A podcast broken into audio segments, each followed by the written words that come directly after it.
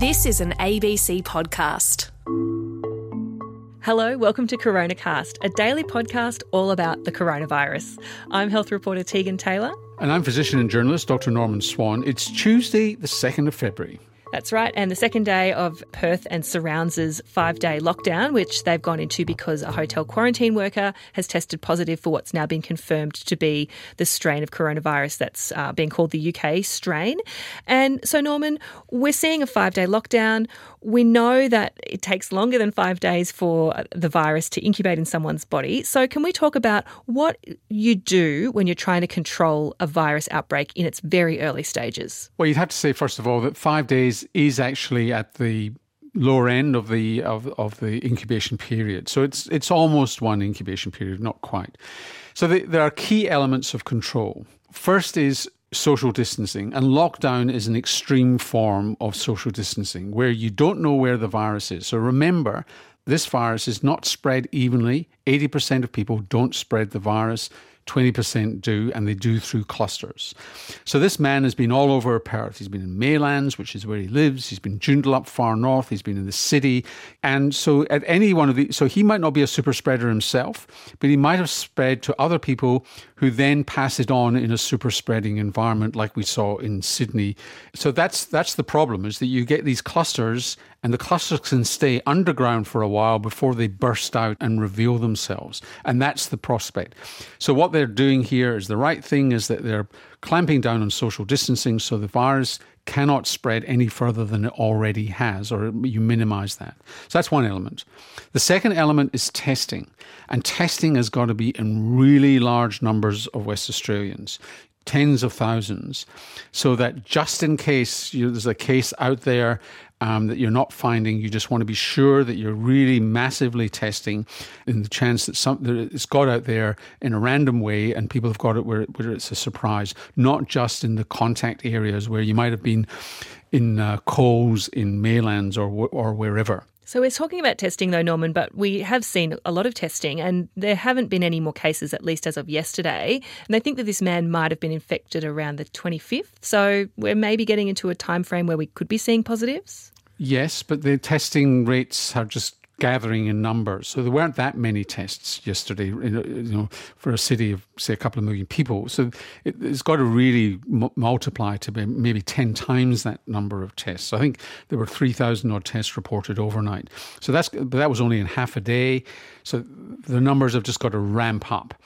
Then the next thing is that which is about contact tracing. So they've already got onto the contact tracing, identified 60 or 70 people so far who are contacts.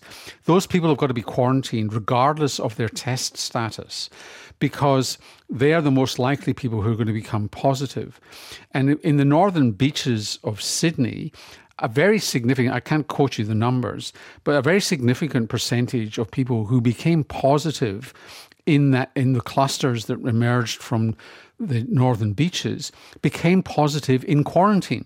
They were already isolated for 14 days. So you don't want people becoming positive when they're out and about. You want them to become positive when they're at home in quarantine or in hotel quarantine. So those are the elements of control. And if it goes like South Australia or Queensland, then there won't be any more cases. They'll have identified them and got it under control. And it may not be necessary to go the full five days. But it just allows you to get things under control, contact tracers to get on top of it. And five days is much better than you know, a grumbling thing which you know, really paralyzes the city for, for days and days and days, if not weeks, which is what happened in New South Wales. They did get it under control, done a great job, but it lasted a long time and right through Christmas. So, with this lockdown, when are we going to have a good in- indication of whether we're good or whether it's more of an outbreak? Large testing numbers, not finding anybody. So let's take some questions from our audience. Um, this person's saying they've heard that a vaccinated senator in the US has been infected with COVID after getting the shot. And we know that there's a proportion of people who become infected that have ongoing health issues. Do we know whether uh, someone who's had the coronavirus vaccine is more or less or the same amount likely to get long term health problems from COVID? We don't know that yet. Um, there is there is a relationship between severity infection and long COVID, but people who get mild infection do get it as well. So we don't know the, the answer to that question. We'll only know as the months go by. Often, when people get infected, it is after the first dose and before the second dose. And that's been the situation in Israel as well. So you do get partial protection, but not full protection. So that we don't, we just don't know the answer to that question.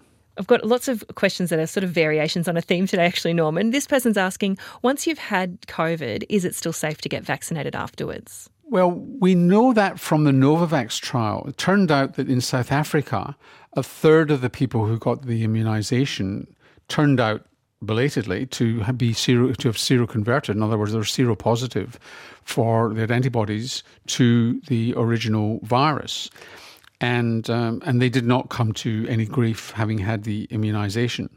What was also interesting was that it didn't seem to help them with the new variant. That they were they seemed to be quite like you know just as likely to on the preliminary data, remember this is not published yet, to actually get the variant. So that is a, a little bit of concern there. You know, the, the, the results of the five vaccine trials we've got to date show that what the vaccines do reliably is turn COVID 19 into the common cold. Um, or no symptoms at all. Whether you can spread it or not to somebody else, we just don't know yet. It's likely that the, the spread is reduced by about half the effectiveness of the vaccine at preventing disease. So if you've got a 60% vaccine experience disease like Astra or the Johnson & Johnson one, then it's 30% likely to prevent transmission. Whereas if you've got the Pfizer one, it's 50% likely to, you know, to have reduction in transmission. And another similar question. This is one that we've had from a lot of people for uh, quite a few weeks now. We haven't really gotten to it. Can you get, if you get one vaccine this year, can you get a different one next year? Do you sort of blow your chance at getting a vaccine if you get one now and another one comes onto the market later? No, we may well have to have another one. Um, it's unlikely if you've had the Astra vaccine that you can have the Astra one again because it's quite likely you've got antibodies to the vaccine itself. So if you had the Astra one, you're going to have to have a different type of immunization. You might have to have the Novavax. And if there's significant changes to the, the virus, new variants, then it's quite likely there'll have to be a, a, an, an immunisation campaign in 2022, which gives you a booster to the new variants. So, we kind of mentioned long COVID in passing just now, and we need to clarify some things. So, on Friday, we were talking about long COVID, and we made it was a part of our Quickfire Friday section, and we were ripping through these questions. And Norman, you made some comments that some people have queried and would ask are asking for some clarification on.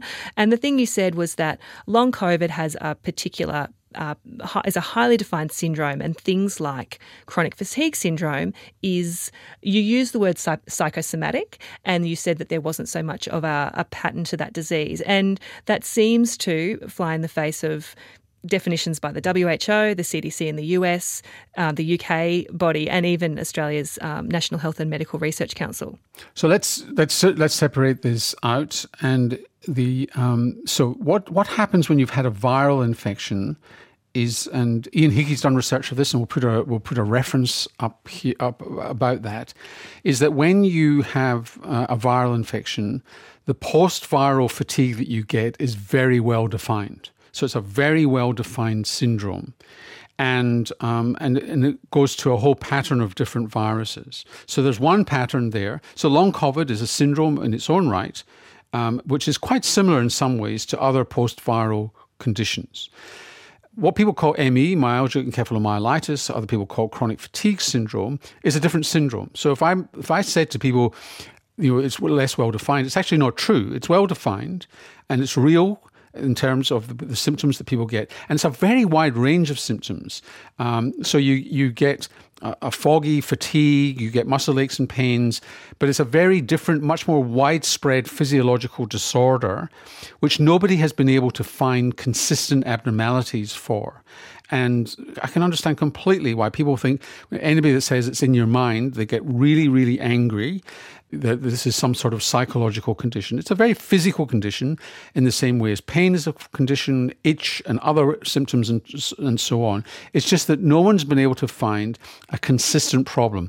Some people find uh, particular immune abnormalities, some people find problems in the brain and so on. But when these are repeated, it's just not consistent. And it's tragic for the people who've got it because it is such a physical phenomenon.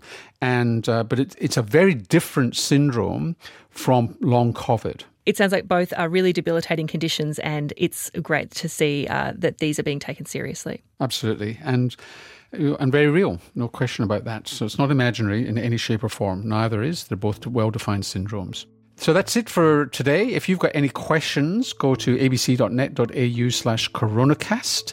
Go to the Ask Your Questions section and mention Coronacast on the way through. We're still getting lots of questions coming in. Keep them coming. And we will see you tomorrow. See you then.